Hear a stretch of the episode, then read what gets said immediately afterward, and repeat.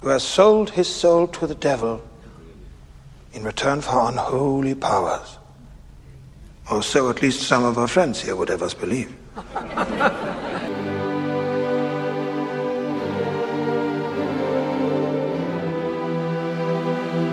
Welcome to Filmstrip. Fear not, everything can and will be explained. All mysteries penetrated.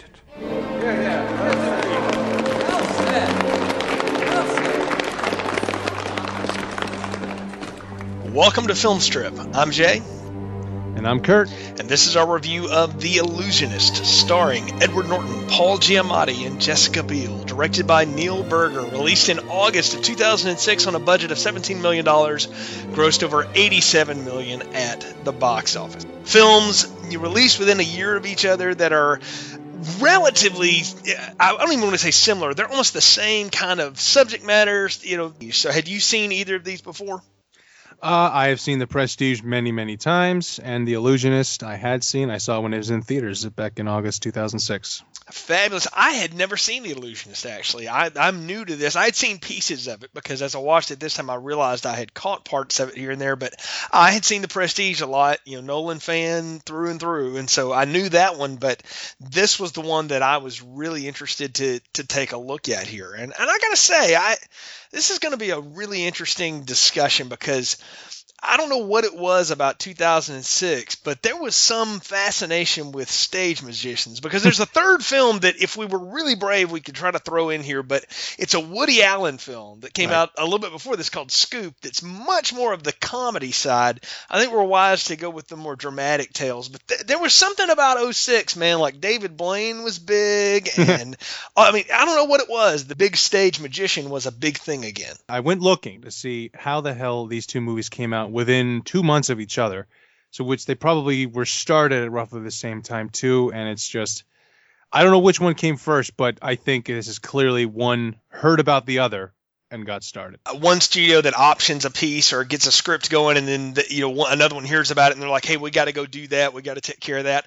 And the, the funny thing about this is these are both based on written works. The prestige Yeah. was a book and this was a short story and uh, that had come out a few years before. So these are both based on written works but not the same written work. And i find that fascinating that some agent somewhere you know piled through found a good short story and you know somebody over somebody else's lunch said ah we better go find another magic story and they went and dug up the prestige or whatever i don't know you know it's funny Yeah. how those things happen in hollywood where are you by the way on that type of film period drama and stuff that's not anything i mean we've covered the gladiator together which i guess falls in that category though that's much more of like an action movie with certain kinds of set pieces It is. Uh, period dramas. I mean, I like period dramas. A good movie's a good movie. Now, uh, 1800s. I especially like any movie set during the time of the western, but anywhere but the West. Like Gangs of New York comes to mind. The Prestige comes to mind. But I love any movie that examines that period of of history, where you, where it's like at certain points when I was watching The Illusionist again, it just occurred to me.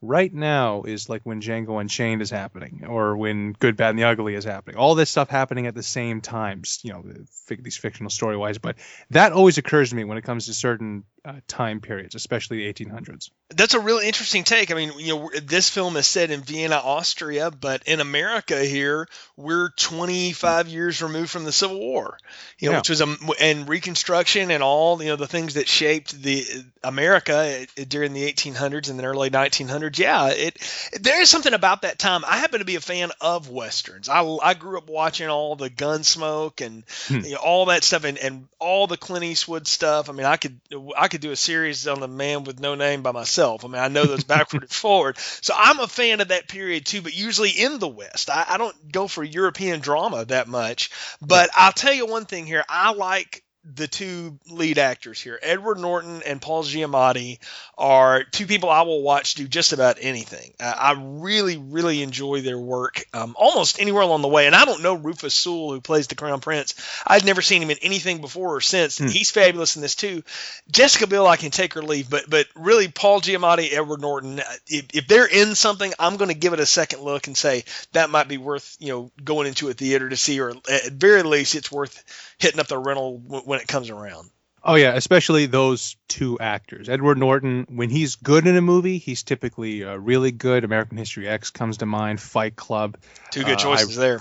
Yeah, I really liked him. I really liked him as uh, the Incredible Hulk, and Paul Giamatti in particular is one of the one of the great character actors we got. I mean, when you look up like guys like Walter Brennan or uh, or guys of that nature, Paul Giamatti is one of those guys. And uh, every movie he is in, he's always interesting to watch. He kind of doesn't. He kind of plays the same guy every time, but kind of doesn't. He looks the same, absolutely. He's instantly recognizable, but he kind of has played different guys all the time. And he's. I love.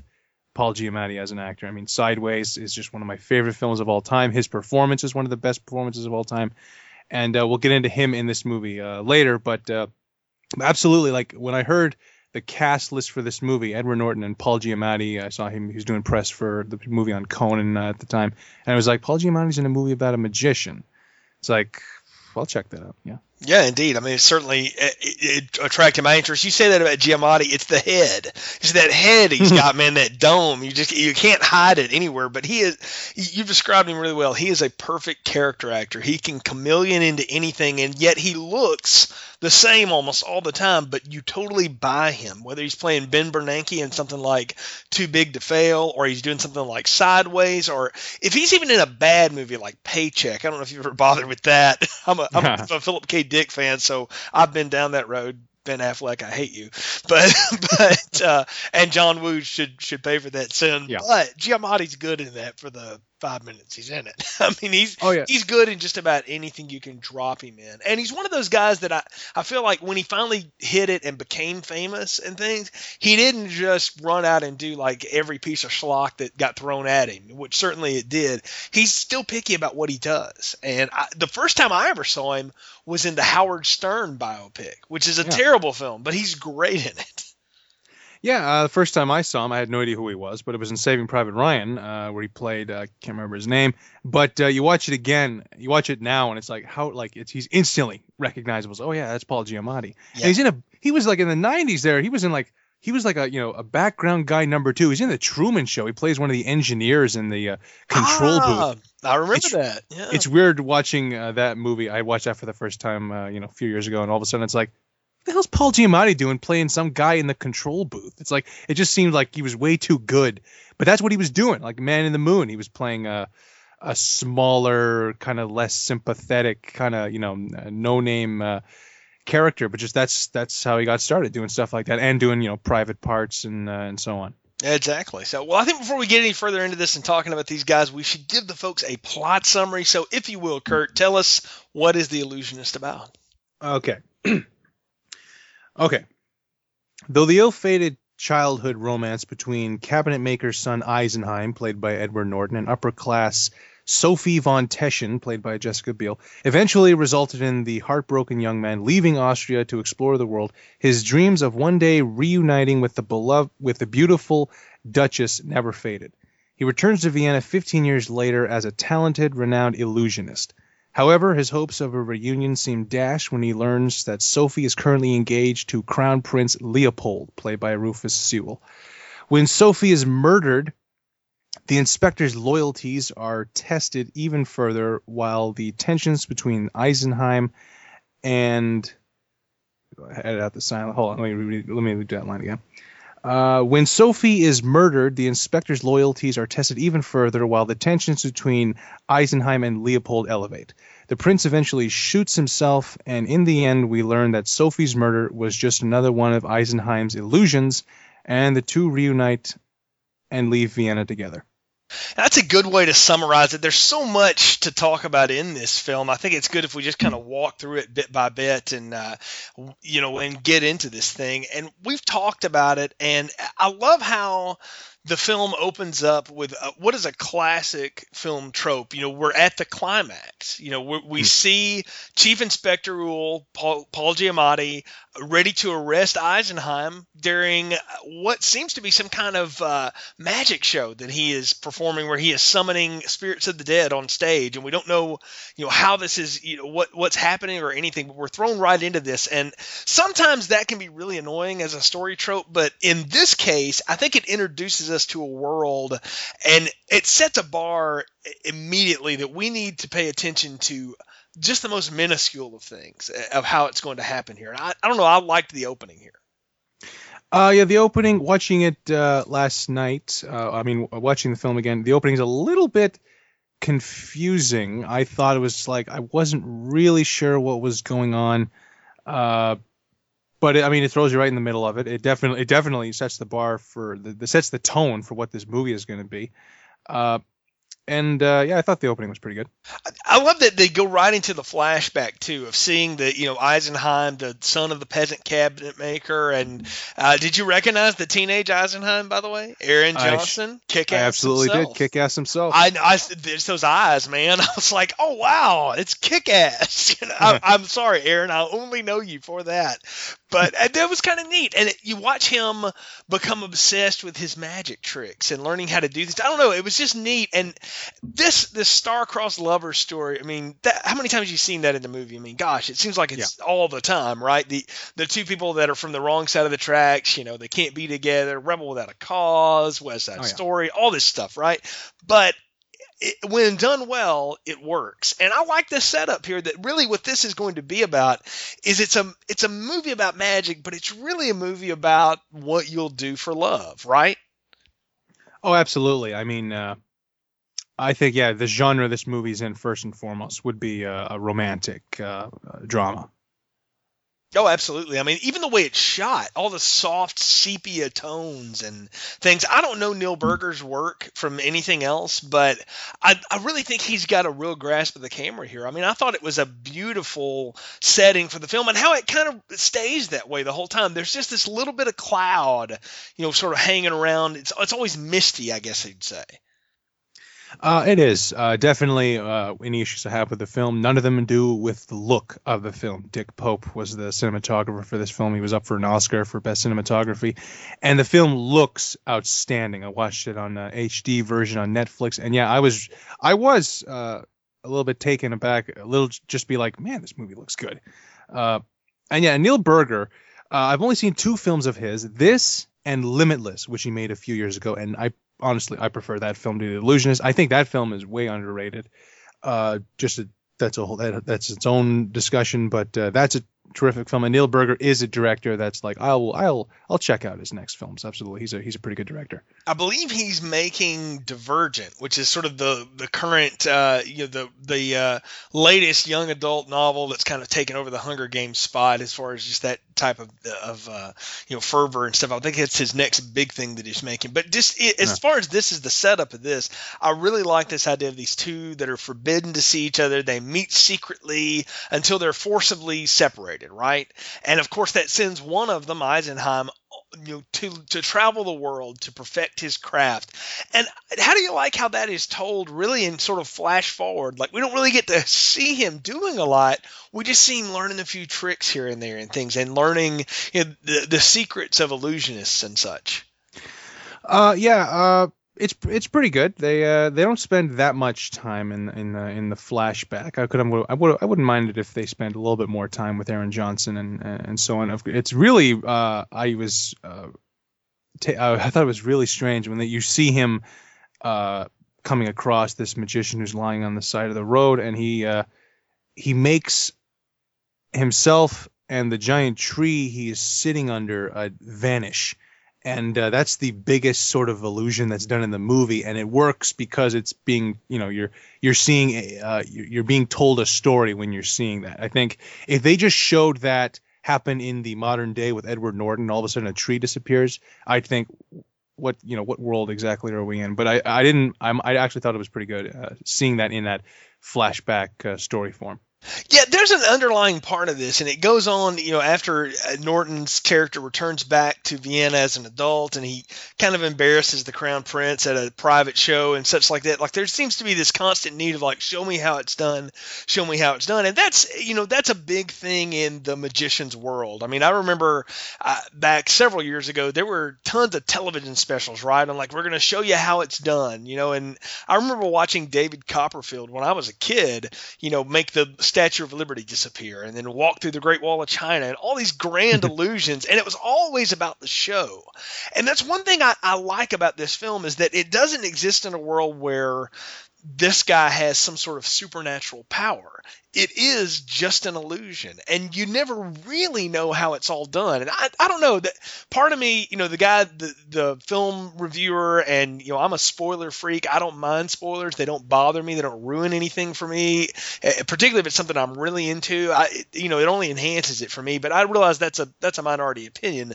But i don't have a problem with that kind of stuff. But even this type of stuff there's one thing i've never wanted to know how the magic trick worked because to hmm. me that does ruin it. Like uh, film and and knowing plot and stuff like that's one thing, but I don't want to know how the sleight of hand works. I just want to be amazed at how well you do it. And I like that that is part of the theme here is that they never really tell you how any of it's done.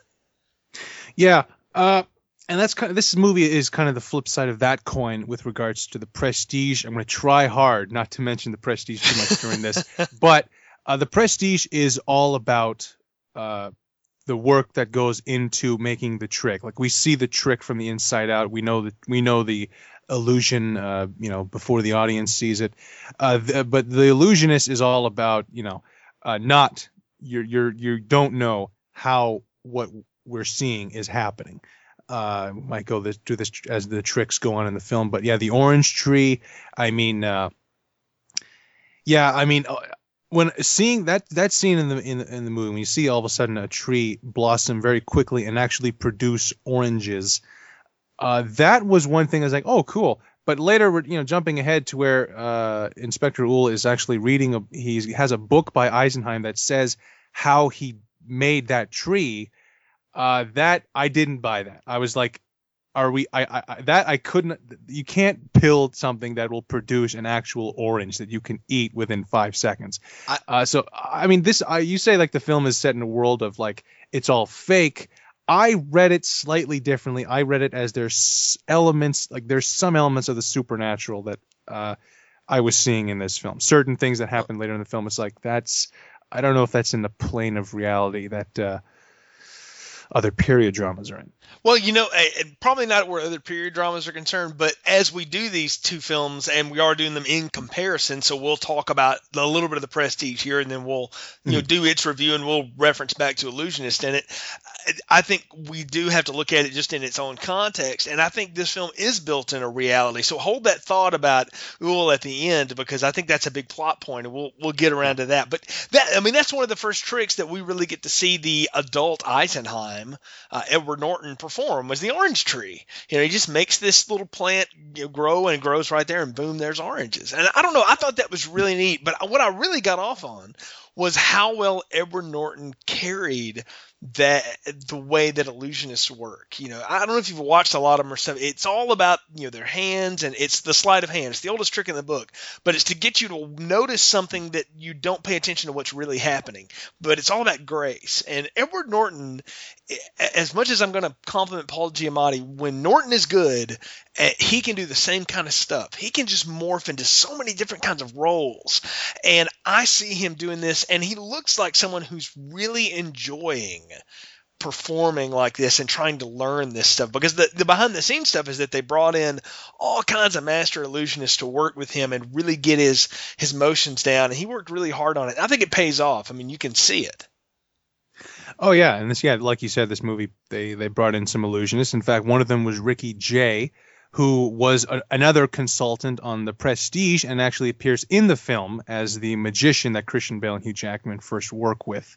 And Ricky Jay, uh, anyone uh, wants to uh, entertain themselves, look up Ricky Jay on YouTube with card tricks or any kind of magic tricks. That guy is a master of uh, of sleight of hand, and happens to also be a fantastic character actor, and is the good luck of being good friends with David Mamet, and has been in almost every movie he's had a part in, and he's actually appeared in Deadwood and written a few episodes of that show, and he's a you know, uh, jack of all trades, uh, absolutely, and uh, would have liked to have seen him in the film actually, but uh, Oh yeah, I mean, uh, you know, and pretty much, yeah. You look up Ricky Jay; he's been a consultant for any Oh. movie that deals with sleight of hand and magic tricks. Well, well, the thing is, you do see him in the film. You just don't see his face. A lot of those Oh. hand tricks, especially when Eisenheim is doing the face paintings on the on the canvases and things, Mm. the the up close of the hands are Ricky Jay, and then the the wide shots are Norton. So they they didn't, Mm-hmm. you know, I mean, they couldn't get it perfect. There's no way anybody, an actor, can get anything down exactly. Uh,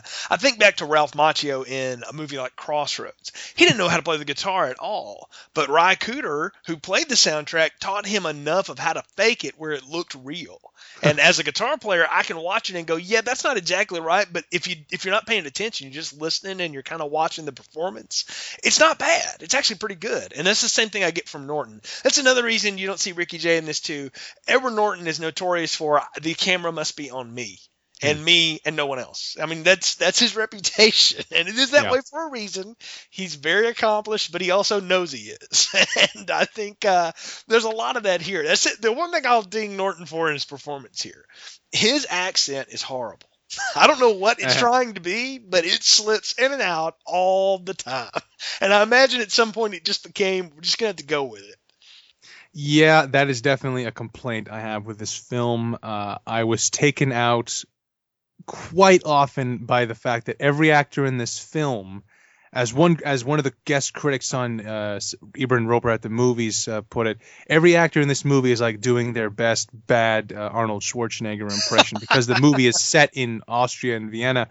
They have to do this Germanic accent, and I don't recall there actually being one Germanic actor in the cast. They're all either American or British, and uh, so I was t- that I didn't like. I really don't think uh, uh, actors. It's one thing for an American to do a British accent or vice versa, but when you start getting into other country accents like German or uh, Austrian or whatever, Well, does does Biel even try? I didn't. I, she just sounds like the same person she always sounds like. I mean, Jessica Biel's Pretty much. fine in some things, but I'm like, yeah, that's she doesn't sound like she can affect any kind of accent. And uh, Sewell is just doing his normal speech. I mean, I thought he was British. It, it took me a little while to realize. Wait a minute, this is not in England.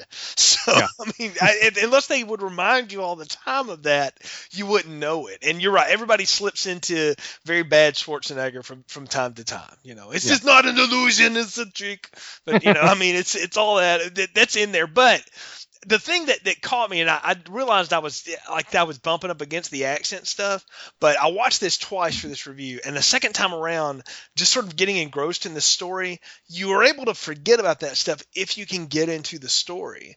And Yeah. the, th- the way this thing works is it's a big whodunit and a mystery too. I mean, it's a romance, but it's also a mystery because we don't know why Eisenheim is going to be arrested. You can figure out very quickly it's going to be this love triangle between him and Sophie and this crown prince, and then you've got this um, investigator who's legally bound to protect the interests of the crown prince and such, but he's also someone who is enamored with Eisenheim. So you watch this this cop, if you will, have his loyalties really tested as the film goes forward. I don't know. It, it was neat. I mean, it would have been like, uh, you know, to use a more modern example, if Hank had uh, learned about uh, Walter's uh, meth dealing, you know, a little bit earlier, and had kind of been okay with it because he realized he was paying for a lot of stuff, you know, and then been tested by it. I mean, I could see that type of thing. I I really got into, particularly the second time around.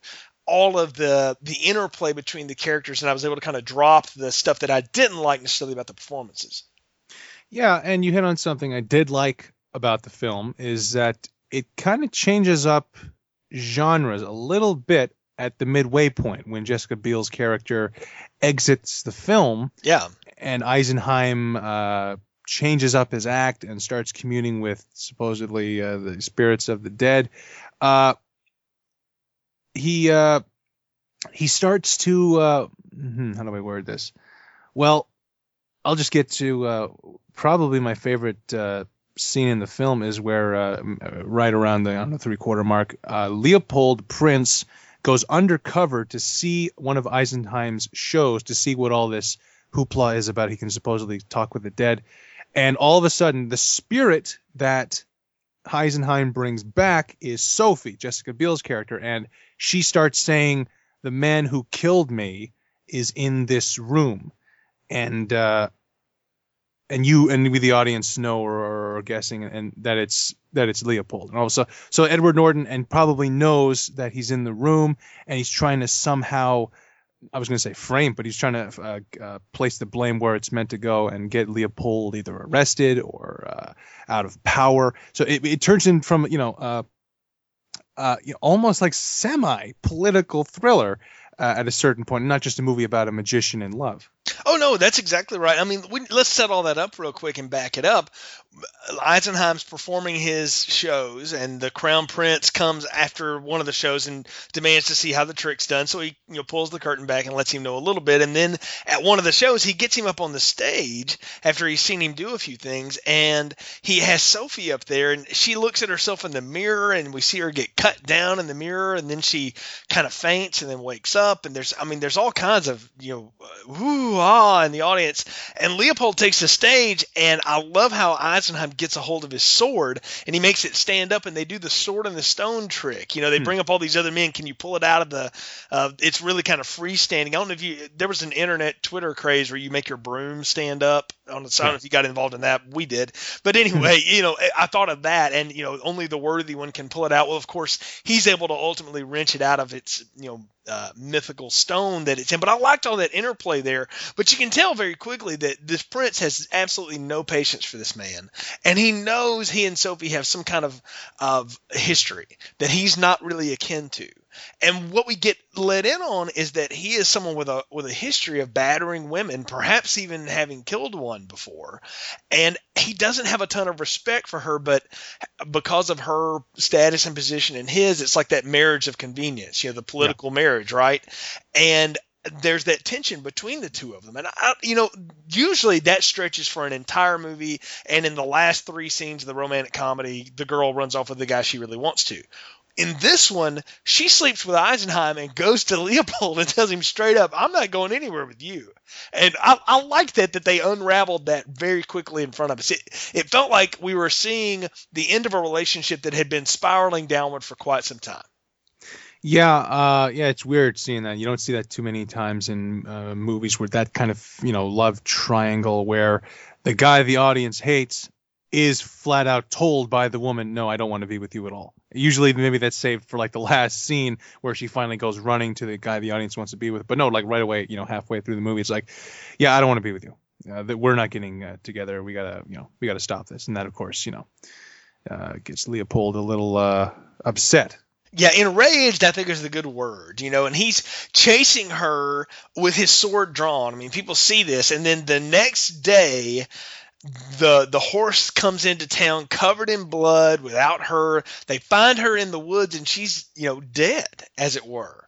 And everyone's trying to say it's got to be the the crown prince. He, he, has done it. Eisenheim tells all that. And of course he refuses to believe it. And what i'm starting to realize and what you know now if you've seen the film and you know the twist of it is that eisenheim has set all of this up to basically free Sophie and ruin Leopold at the same time. It's the old trading yeah. spaces thing. I you know I bet him a dollar we couldn't get rich and make y'all poor at the same time. And I, I know I like that though. I like those kind of political thrillers and even you know I like that twist in a comedy whatever. I mean I like the the dual the the dual uh, motives if you will. Uh, oh yeah, uh, uh definitely. Uh, I don't know why my mind just went blank there. Oh.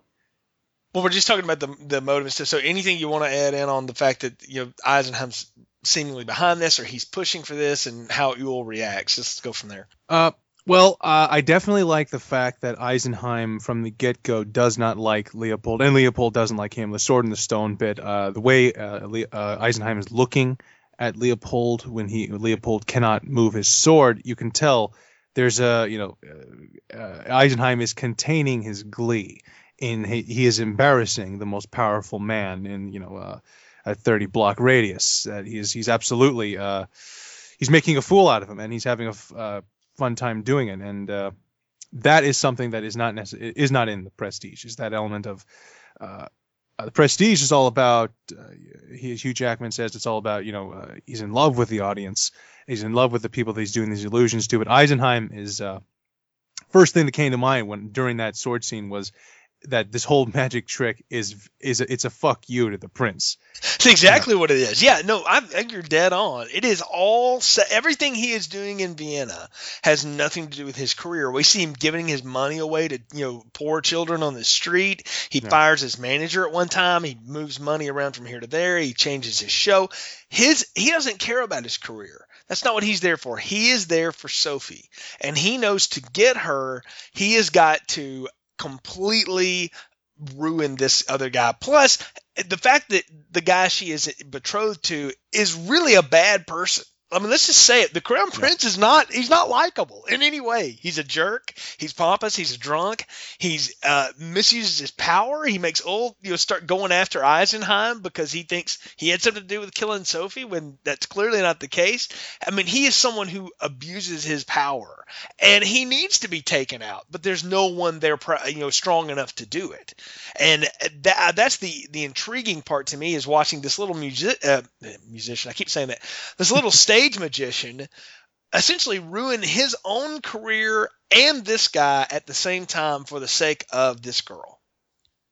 Uh yeah. Uh Eisenheim, like yeah, you just yeah, you said it. He's not caring so much about the career. He's not really caring about the audience. He's he's doing all of this. He's probably come to Vienna, perhaps, all to get Sophie, not to become the world's most famous magician, uh, I mean, like right at the end of the movie, they're not living in a. When you cut to where they've gone out into the country, they're not living in a city where he can all of a sudden go perform magic. He's just somewhere where he can be with her.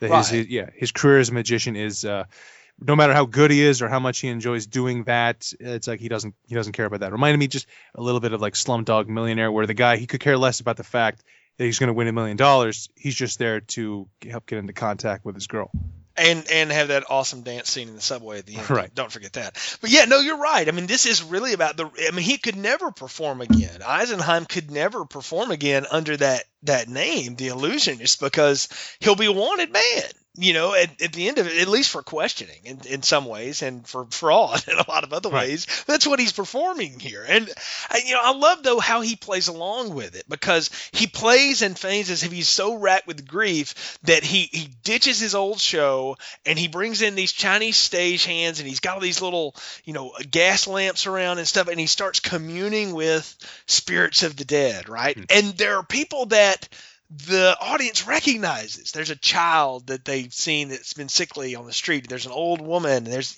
you know, I don't know. I liked all that intrigue, though. I've got to ask you because you mentioned before, you think it is kind of like a um, uh, that he does have some supernatural powers. What do you think? I mean, is, is there some super, supernatural element to this?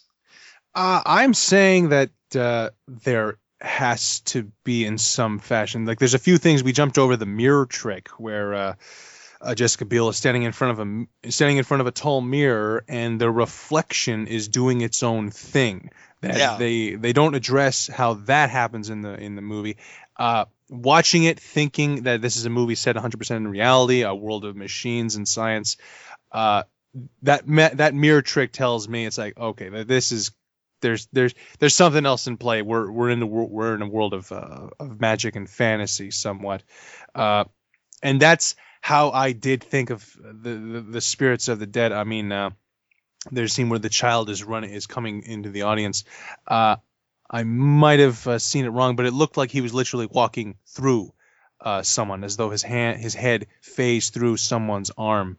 I don't know if I saw that correctly, but yeah, there's also a bit where literally a person, half of a person rises up out of a uh, a ring, and it's it's it's a, supposedly a a spirit. Uh, but oh, I read it as uh, if it's an illusion, if it's if this is 100%, you know, he's faking it. I I don't know how he's doing it. I think it's I, th- I think it's easier to swallow if if uh, if it's out not a, a fantasy film. Well, I I can agree with that, but I want to tell you my take on it now. I disagree. I think this is a total supposed to be reality and the last line of the film is a line that's in the movie is really the the kitsch of it is that everything you've seen is an illusion. It is a trick. And this film is set allegedly mm, seven eight years before the first motion picture right. is seen and is invented. But Eisenheim brings on these mysterious, I mean, they're mysterious in a way, these Chinese stagehands and these equipment, this piece of equipment, nobody seems to know what they are. And I have taken it that somehow they have figured out through smoke and mirrors, literally smoke and mirrors in a lot of ways, how to do these mirrored reflections, these apparitions, if you will, and the the you know the mirror thing and whatever. I, I think it was just a setup. I you know good a good mime can do that to somebody and really freak them out. I've I've had that happen before, Hmm. just with a street performer that would you know match your movement. And he, I mean, he was, and I'd never seen the dude before, and it was amazing to see. I think Eisenheim just had his hands on those kind of people and could get them to work. I, I, I like this film and the idea that it is in reality, that everything you see is just there to entertain you and to uh, also serve the real purpose. The purpose is so he and Sophie can go live in the country together in a quiet life and get away from all of this, you know, politics and society and all this stuff. What they wanted when they were kids or, or teenagers, they now can have. But the only way to do that is they have to perform this elaborate escape, if you will. I, I kind of like it that way, and I think that's the the whole thing he's trying to sell here is as he goes more supernatural the point is is so he can eventually do the the trick where sophie's ghost comes a couple of times in a show and that starts getting everyone in the audience to not just wonder who killed her but to lay blame right on the crown prince Uh, oh yeah, definitely. Like I said, uh, it also becomes uh, more apparent that uh, Eisenheim is a. For when you think that Sophie is dead, you think that he's forgotten about not forgotten about Sophie, but that he's just really focused on uh, getting a certain amount of revenge on Leopold, and uh, that part of that is in turn trying to get the people of Vienna to. Uh, uh, what was the word? He's trying to get them to hate uh, Leopold in whatever way Yeah. he can, and in terms of saying, "Well, I'm being," like he literally tells the crowd at one point, I forget the exact line, but he says, "I'm being censored by the governments. You can, you know, basically he's saying you can blame them." He's just giving them as many reasons as he can to hate the establishment. Well, and that's the way I read it too. It doesn't take much to get people to turn on Leopold. He's not someone who's well liked. He's more feared than he is respected. And as it turns out, when he's having his diatribe at the end, he says flat out, "I want to, you know." Uh, do away with the the the representation of the people. I'm going to rule as a dictator. I don't you know I don't want any of this. I don't want to be governed by other people. I'm going to seize power and govern by decree. He wants to be supreme leader, and you can never hide those kind of intentions when you're in that type of public uh, place of power. People know that about you, particularly the people that we're settled in here with in the, the city of Vienna. These people know who he is and what he is. It doesn't take them much to accept the suggestion that, well, this man who's violent with women might have gotten too violent with his fiance and killed her. You know, especially when you start putting all the pieces together. It's how innuendo and rumors work. I mean, whether and and the th- the thing we got to remember though is for all of Leopold's faults, he didn't do it. I mean, he Yeah. didn't kill her. He did chase her with a sword because he was mad at her, but he didn't kill Yeah. her. And that's the, it's the one thing he's not guilty of. And oddly enough, that does him in. Over all the other things he was guilty of that didn't convict him, the thing that he's not guilty of, he becomes so convinced of it himself Yeah. that uh, you know he, he shoots himself. Yeah, uh, I'll be perfectly honest. That did not occur to me until right now. Uh, it just it didn't click that uh, yeah, Leopold he actually didn't do anything. But- yeah, But all of this, uh, all this investigation and the and, and Inspector Uhl and the soldiers arriving to uh, to the palace has he has it's uh, he has convinced himself that he has killed someone to the point where he commits suicide. Uh, because uh, been when faced with the consequences of something that he didn't do. That actually is uh, a hell of a revenge plot. I mean, it it really is. I mean, it's if I can't get the guy for everything he has done, then I'm going to get him for the one thing he hasn't done, but that everyone will turn on him for. So Yeah. you, you completely embarrass him and you remove his your weak position of power.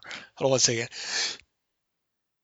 Ah, bad, bad sneeze. Whew. Anyway, you remove his. Uh, another one. Ouch. you embarrass him publicly to the point that the people turn on him and his father's government, the army, comes in to go. We we've got to go take this kid and get him at least get him out of position. I didn't think they were coming to do anything to him except just get him out of town, wait to smooth things over, etc. Calm the situation down. But because he is one way or another internally becomes convicted of everything he's done. Like you said, he convinced himself that I did do this then. Yeah. And the only way out is the bullet through his own head. I mean, it's it's an amazing revenge plot, and it's it's hella elaborate too. I mean, it's it, boy, Oh, yeah. you know, at any point something could fall apart, but it doesn't. And it, and I think because it exists in a period in time when people didn't know about reflective cameras or mirrors, they didn't know the trick. They didn't. There was no special on how you know tune in tonight on the corner of how Eisenheim does the orange tree. Nobody was doing that, so people were much more, uh, I guess, able to go along with it. I guess, or maybe gullible to it. I mean, that's not necessarily a bad term. Sometimes that we live in the behind the scenes world nowadays. I often think that definitely shades the way we look at entertainment. You know, and, and I try to put myself in the position of if I were in this crowd, what would I have reacted to? How would I have done? And I'd probably do the same thing everybody else did. It'd be like, I'd be asking the ghost questions. you know, that's the Yeah. thing that keeps going on. I found all of that to be really intriguing. I mean, that's the part of the film that starts to speed up and really uh, kept me engaged the whole time. I mean, I, after Sophie's murdered, and every time Eisenheim goes on to stage and brings up another ghost, and particularly when he brings Sophie up and he gets threatened and threatened every time, it, it just I don't know, it just ratchets up the tension. And I love how he he tells the entire crowd the absolute truth at the end. If I've done anything here to make you think that you know we were really communing with the dead, I, I'm telling you now it was a lie. It was just a joke. It was just a trick. It's hmm. all an illusion. He lets it out, and no one believes it. Yeah. You know, it's when you do something so well so many times, it's hard for people to believe, right? Oh yeah, and uh, that absolutely is an element of the film. I think I, I would have liked to have seen explored a little bit more. Is the fact that the audience really truly believes that what he's doing is real. They're not going to see a magician, a performer. They are going to see a uh, Necromancer. I mean, a what- necromancer. Yeah, that's Uh, what they that's what they think he is you know Oh, yeah. I, I, the way I, I really I, I found this uh, interesting analogy to this is it's like actors who play iconic roles and then they never seem to be able to do anything else and people just always associate them with that thing right? And no matter how many times they say I, I'm not that guy no matter how many times William Zabka says look I am not Johnny of the Cobra Kai he will always be sweep the leg Johnny of the Cobra Kai. And, and then uh-huh. now he's kind of embraced that which is fun to see but I'm sure as an actor that was frustrating as hell for you know years because that was the only part he could get was the 80s dick you know and I mean that's what he was. And I don't know I, I just think about that and you know Norton is a guy that likes to slip those types of things into films as well. And I think it's one of the things he's kind of getting off on here is this performance is that you get so enamored with the illusion that you you forget your own senses people to realize that all I'm trying to do is I, I'm I'm really just trying to win back my girlfriend and ruin the guy that is totally wrong for her and also wrong for you. But I really don't care about the political side of it. He's not here to win the seat.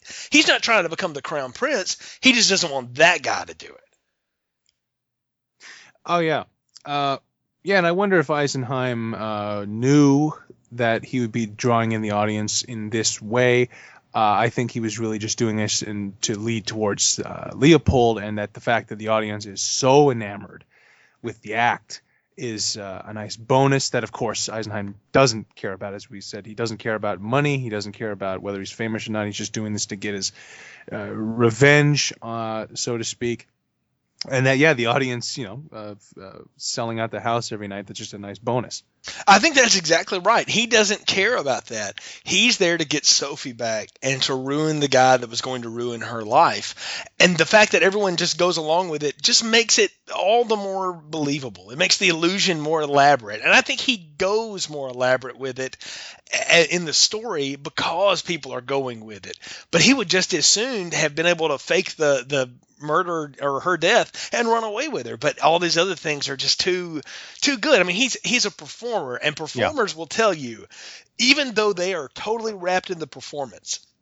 And it's all about the performance and working with their fellow actors and all that kind of stuff. You feed off of it when a crowd gets into it. no matter who you are, or how insulated you become to the craft, that's just what you do you know and and everybody does that. And i think in some ways he allows himself to indulge in some of that. But the thing about eisenheim that makes him so i guess scary is how dogged he is in understanding and staying on path for his goal. He never loses control of any of it. And that's unique. Like usually in these films the a protagonist at some point screws up and has to double back and fix something.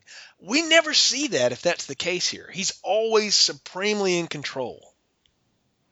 Oh yeah, absolutely. He never you never see him you never see this guy sweat. You never see him uh, worry. Uh, you don't actually see that much emotion uh, from him uh, at all. He's really just, you know, he's on this uh, particular revenge quest. And the thing is, I don't know. I mean, uh, I keep calling it a revenge, but as we've established, he didn't. Uh, Leopold didn't actually uh, do anything except kind of, you know, get in the way of Eisenheim being with uh, with Sophie. So uh, I don't know what you'd call that. I guess maybe revenge might be the right word, but. Uh, it, but yeah, yeah, it is a different kind of revenge, and know, the film ends as it began with a montage you know, and you say, you know, the, the book, the little boy who, eh, if you didn't notice it or not, was the little boy that was supposedly dead and was one of the ghosts, is yeah. the kid that gives him the book on right. how to do the orange tree trick.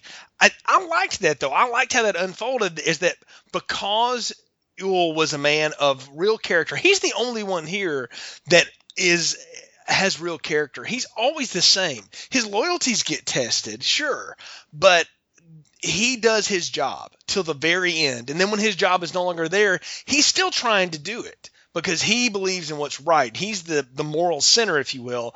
And because he is that pure, I think Eisenheim rewards him with, I want you to know how to do the thing that you first fascinated you about me. Right. I want to show you my trick. And I don't know, I liked that. I thought that was really neat. And the smile he has on his face. Giamatti has that big face and that big smile. It's it was pure joy there at the end. I just I don't know, I really, really liked it. In fact, I would have been fine if we had seen Eisenheim and Sophie embrace, and then it ends on Giamatti's face with that overdub instead of the other way around.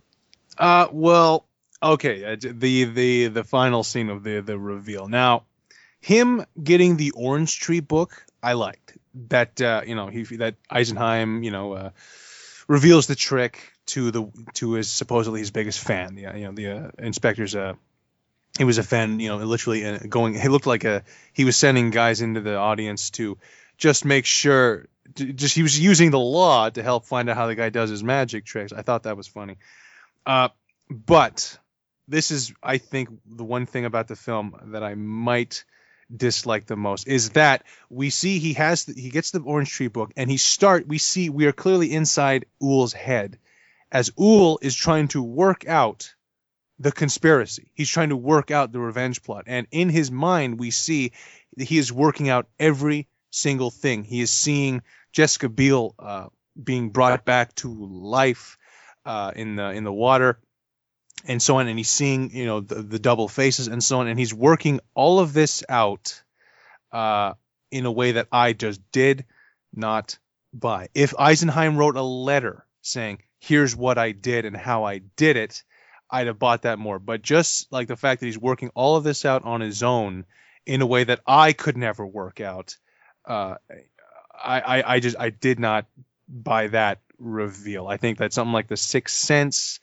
uh, did that kind of reveal in a way that I was uh, it was easier to swallow. And uh, you say you liked uh, Paul Giamatti's uh, look on his face. Now I might be wrong, but I could have sworn at some point, maybe years ago, that I read an interview or something with Paul Giamatti where he looked back at his acting during that scene and wondered what he was doing that he he had that he did not like his performance or that he said that on the day that the director just told him to be big or whatever it was. But I heard that I, I heard it through maybe another someone else that Paul Giamatti did not like his final scene as it appears in the movie because he doesn't say anything, but it's just him with this smile that just grows bigger and bigger and bigger. And I thought that was a I thought it was a little uh, uh campy, but. Uh, it, is, but again, I'm telling you, as you know, for the second time of going through this and watching it, and just going with it for what it is. It's the reveal I want. I want Uhl to be smart enough to have put it together.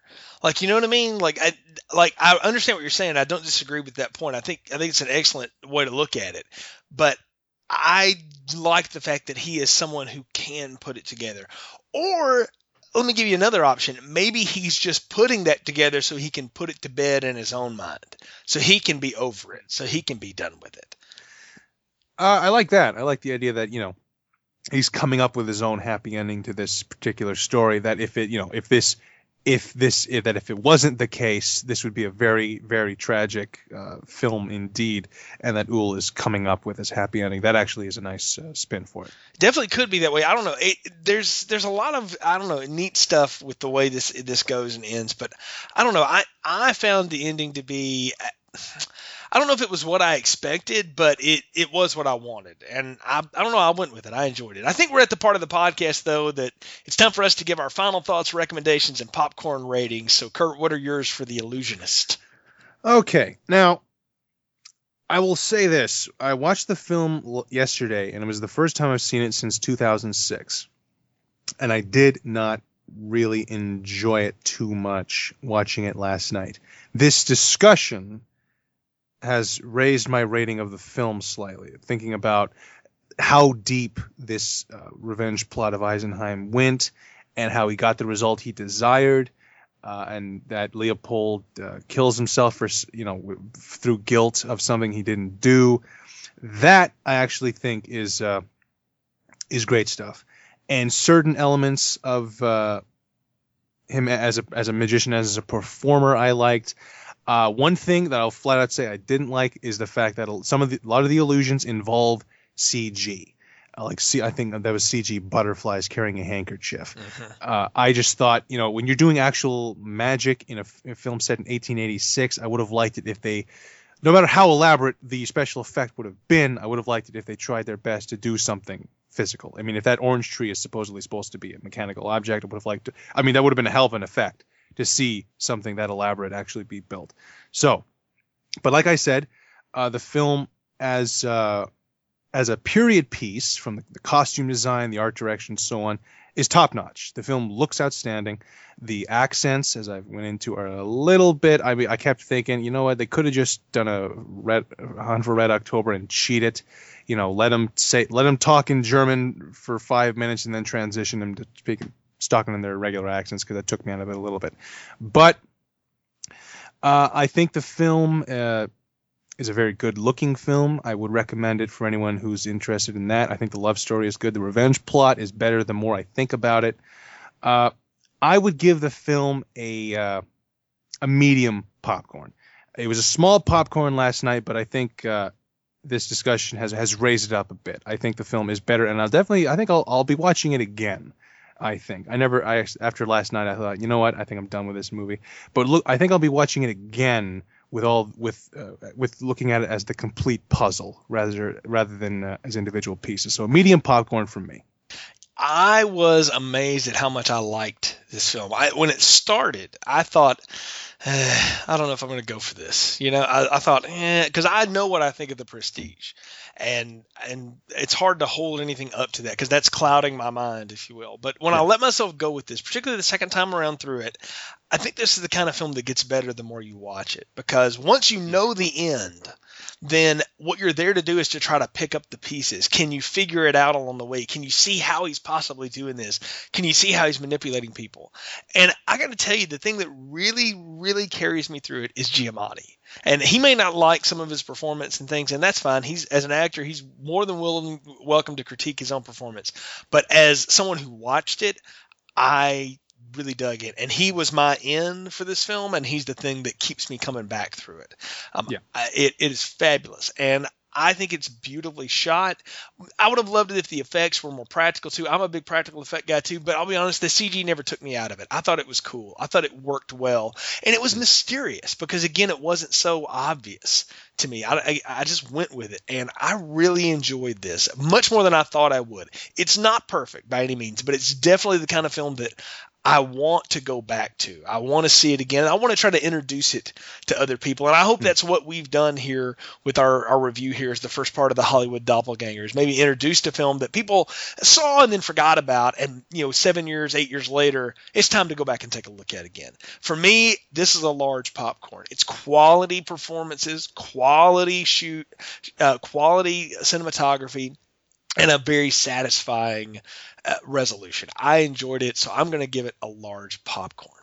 So that sets us up. Next time, Kurt will come back and do the other part of this Hollywood doppelganger duology. We'll do The Prestige. Now, we've referenced that film quite a bit. It'll be hmm. really interesting to go back and review. I'll be honest, I've seen it a lot. It's been a while since I've watched it, though. So I'm interested to go back and look at it, and particularly look at it in context of how does it do things similar to this film? How is it different? And, you know, how does it work and which one ultimately is more satisfying? I, that'll be an interesting discussion to have with you next time around.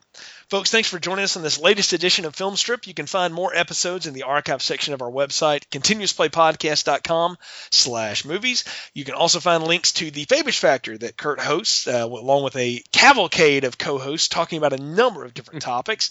Uh, you can always find there. You can also find links to our Facebook and Twitter pages. Join Kurt's uh, uh, Fabish Factor page as well. Lots of good film discussion goes on there.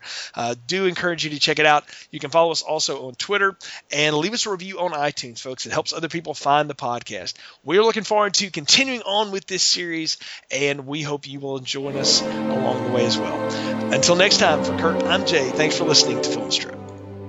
Thank you for listening to Film Strip. All content used or discussed in these podcast episodes is the property of their respective owners and used under the Fair Use Act, Section 504C2, Title 17.